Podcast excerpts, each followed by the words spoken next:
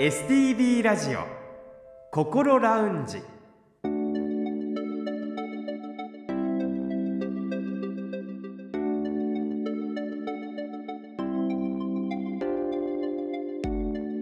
おはようございます。北本隆夫です。土曜日朝5時45分になりました。この時間はあなたの心にそっと寄り添う心ラウンジをお送りします。心の悩みは人それぞれですがそんな悩みを一人で抱えてしまってはいませんか？この番組ではそんなあなたのために未来に向かって前向きな一歩を踏み出せるような情報を時間の限りお届けしてまいります。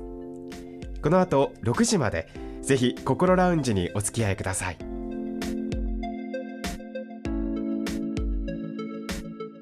それでは今週も心ラウンジのアドバイザーをお迎えしましょう。札幌友メンタルクリニック高誠代理事長です。先生おはようございます。おはようございます。今週もどうぞよろしくお願いいたします。よろしくお願いいたします。さて2022年4月にスタートしたこの心ラウンジですが最初の方は高先生の専門分野である精神疾患の基礎知識的なところからうつ病などの気分障害不安障害などについて教えていただきましたでそこで取り上げていなかった疾患がありましたので1月の3週にわたって学んでいきたいと思います。その疾患というのは統合失調症です。この統合失調症なんですが聞いたことがあるという方も多いと思うんですけれども実際どんな病気なのかについて掘り下げて教えていただきたいと思います。先生まずはどんな病気なんでしょうか？統合失調症というのはですね、はい、症状として非常に特徴的なものがありましてそれが幻覚妄想です。幻覚というのは見えないものが見えたり聞こえないはずの声や音が聞こえたりする。妄想というのはありえないことが起こってるって考えてしまうことですね。はい、でこの幻覚妄想がまずあって、えー、それに伴って、えー、意欲がなくなったり感情が出なくなったりすることがよく見られますね。この統合失調症についてはあの症状をちょっとカテゴリー分けができるっていうことなんですね。はい、はい、そうです。大きく分けると陽性症状陰性症状そしてそれに付随して認知機能障害や気分障害などがあります、はい、まず統合失調症の陽性症状とはどういうものなんでしょうか？え陽性症状陰性症状ってあの漢字で書くと陰陽の陽、はい、陽性症状というのはですね実際にですね起こり得ないことをご本人が体験したり考えたりすることですね。具体的に言うとね一番多いのはね日本人の場合は幻聴ですね、はい、誰もいないのに声が聞こえたり何も動きがないのに音が聞こえたり。これがね非常にリアルに聞こえます。あ何か遠くで音がぼんやりするなとかいうものではないではないです。非常にはっきりと聞こえます。例えば誰かひそひそ話してるとかあるいははっきりと罵られているとかいうふうにですねとにかく聞こえるんですよね。そしてこれと同時にですね原子見える方が出る人もおれば原子だけの人もいますね、えー、全くありえないものが見えたりするわけですけれどもね。一番多いのはやはり幻聴だと思います妄想するということもあるんですね。えそうですね。妄想というのはありえないことが本当のように、えー、信じてしまうことですけれども、はい、この妄想もですね割とネガティブな妄想が多いですね。よくあるのは誰かに悪口言われている。そして誰かに尾行されて監視されている、嫌がらせをされている。こういうことがね非常に多いですけれどもねこういうことによってですね本人が非常に外的になって、えー、逃げ込んだりどっかに隠れたりとにかくありえないことが本当のように、えー、信じてしまう感じてしまうことですね、この幻覚妄想っていうのはですね。その他の症状はありますか？えその他の症状としてはですねやはりね周りから見るとご本人の思考や言動が全くまとまりがなくなったりするようには見えますね。何言ってるか分かん何やってるのか分からんということが、えー、よくありますね。まあ統合失調というぐらいですから基本的には自我と外界との境界がすごい曖昧になって、えー、何が自分の想像の世界か何が本当の世界かそこら辺もぐちゃぐちゃになっていくんですね。もちろんご本人はそれを全く知らないでいるんですけれどもね、うん、ここまでが陽性症状です。続いては陰性症状ですがこれはどうでしょうか？そうですね。陰性症状というのは陽性症状と違ってですねあって当たり前のことがなくなる。なので陰性症状と言います。じゃああって当たり前のことは何かというと基本的には欲望ですよね。人間の欲望ですよね、意欲、えー、やる気食欲睡眠欲。これらがねなくなっていくんですよね。そうするとですね何が起こるかというと感情の平板化って言って感情そのものがなくなっていくんですよ。だから喜怒哀楽はなくなって毎日ぼーっとしてるように見えます。もちろんあのご本人の表情もなくなって、えー、生き生きした表情全くなくて常に一定の表情ですね。で目線もずっと同じところを見ててで外界に対するそのあの探求心好奇心がなくなるんですよとすると外に出ようとしないでずっと家に引きこもりになることはものすごく多くなりますね。もともとあった人間関係もどんどん離れていってしまう、ね、構築できなくなってしまいますね。でよくねあの統合失調症の方のボサボサ頭で時々見かけられますがあのやはりね清潔に保とうという意欲はもともとあって当たり前ですよね。それがなくなっていきますよね。うそうするとやはり、えー、見た目気にしなくなって外観があんまりあの望ましくない時はありますね。統合失調症の症状続いては認知機能障害ですそうですねこの認知機能障害というのはですねまあ本人がこれ本来持っているべき認知機能が邪魔されますね、はい、えー、集中力がなくなったり記憶力なくなったりで結果的にですね、えー、仕事や勉強に集中できなくなること結構多くなったりしますよね。のお話を聞いていますと生まれてからある程度の年齢までは普通に日常生活を送っている方が突然統合失調症になってしまうということなんですよね。あのね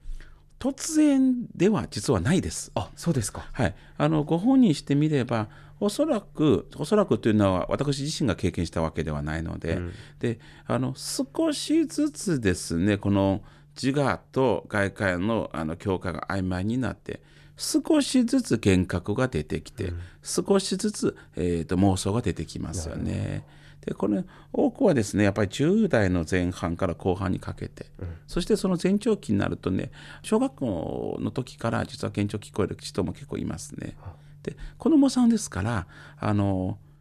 聞こえるのが普通と思ってしまう時要は僕には聞こえるけど実は人にも聞こえると思ってしまう。そうするとねわざわざ先生やあのお兄さんお姉さんお父さんお母さんに言わないんですよ普通やと思ってるから。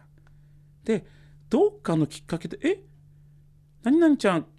聞こえないの？僕には聞こえるよ」っていう話出てきたりするんですよ。そこでびっくりしてあの周りの大人に確認したら「いや普通は聞こえないよね」っていう話で、えー、それでやっと発症って気づかれますね。うん大体患者の数は日本にはどれぐらいいらっしゃるんですか、えーと、よく言われるのはねあの程度の差あっても、えーと、100人に1人もしくは100人1人弱と言われますので、はい、日本ではこの人口の中で80万ぐらい、えー、診断されている方がいらっしゃいます。はい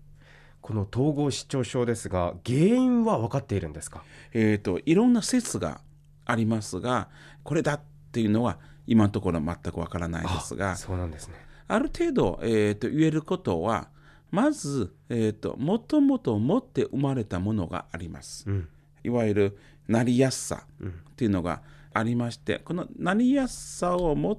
て生まれた方が何らかのストレスによって発症します。でそのストレスが早ければ早く発症する、えー、ストレスにさらされるのが遅ければ遅く発症するただ全くストレスのない人生ってほぼないわけですからなので大体、えーと、10代の後半までに、えー、ほとんど発症してしまいますね。あそうなんですだからもともとそういった統合失調症になりやすい要因を持った人がいるかもしれないっていうこと、えー、そういう仮説があるんですね。えーとねあのかもしれないレベルじゃないです。いるだろうと思います。あ、いるだろう。あ、はい、そうなんです。それはなんかこう事前に検査などで自分はこういう要因を持ってるって知ることはできるんですか？残念ながら今のところ医学的にはそれは無理だと思います。そうなんですね。うん、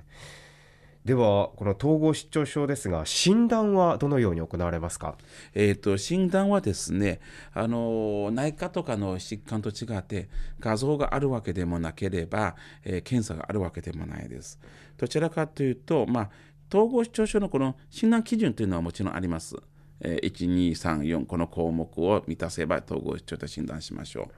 でも実際はですねある程度経験済んでる精神科医ですとそういうこう1234ってあの当てはめていくのではなくて患者さんの話すことによってなんとなく感じます。このプレコックス感っていうのがプレコックス感はいそうです割とですねえっ、と45年ぐらい精神科医のとしての経験積んでればおそらく最初の12分で分かります。ああそうなんですねこの方が統合失調症だなって。で、これをですね、あの、言葉で説明するの非常に、えー難しいです。何か伝わってくるんですよ。おそらくこのコミュニケーションの中で、あるいはこの人の経営の中でスムーズさがないんですよ。どうか欠落してる部分があるので、それを敏感に精神科医が感じ取るわけですけど、ただ、これはね、一般の方にとって非常に難しいことですので、一般の方にとって、えー、と統合失調症ってどうやって見るのって、もし聞かれたら、まず統合失調症は幻覚と妄想がありますので、この2つ揃ってたら、えー非常に可能性が高いと思っていただければ。ただこれもねまた難しい話でじゃあこの2つ揃ってたら全部統合失調症かと言われるとこれと非常に似たような病気で急性一過性精神病性障害この病気はですねやはり幻覚と妄想、えー普通に持っててでも統合失調と、えー似て非なる病気です。なるほど、まあ、その結局識別とかそういったことが必要になりますのであのもちろん個人で判断するわけではなくて専門家の病院のところに行って診断をしてもらうっていうことが必要になりますね。そうです。あのまあ先ほど申し上げましたように精神科医特にあの45年間ずっとあの精神科病院で統合失調症の患者さんとご一緒だったらなんとなくわかるんですけれども内科とかね要は精神科でない先生方があまり経験されてないことが多いですので実は判断に戸惑う先生も結構いらっしゃると思うので先ほど申しました幻覚そして妄想が揃ってたらぜひ精神科医のところに連れて行っていただきたいなと思います。では来週はその統合失調症の治療について、えーお話を伺っていきたいと思います。それでは高先生来週もどうぞよろしくお願いいたします。よろしくお願いします。STB ラジオ心ラウンジ STB ラジオ心ラウンジ。今週は統合失調症の症状についてお話を伺いました。